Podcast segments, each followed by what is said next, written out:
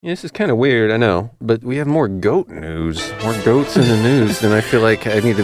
Well, Share I, I this. don't understand why it's always us. We're we're like the go-to Goat- show for goat, news. Goat news outlet. Yeah, Scrolling goat news at the bottom of the screen. Breaking goat news in Oregon. uh huh. Okay, you tell me what's wrong with this. All right, as you're listening to this, just go ahead and yell it at the radio. I'm reading this. It says Salem, Oregon fires its groundkeeping goats. They fired their goats, and they said the goats had a barnyard aroma.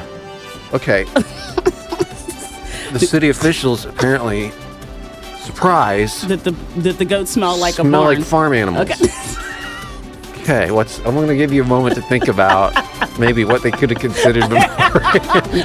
Just go ahead and consider Take this time to what reflect. went wrong in the process somewhere.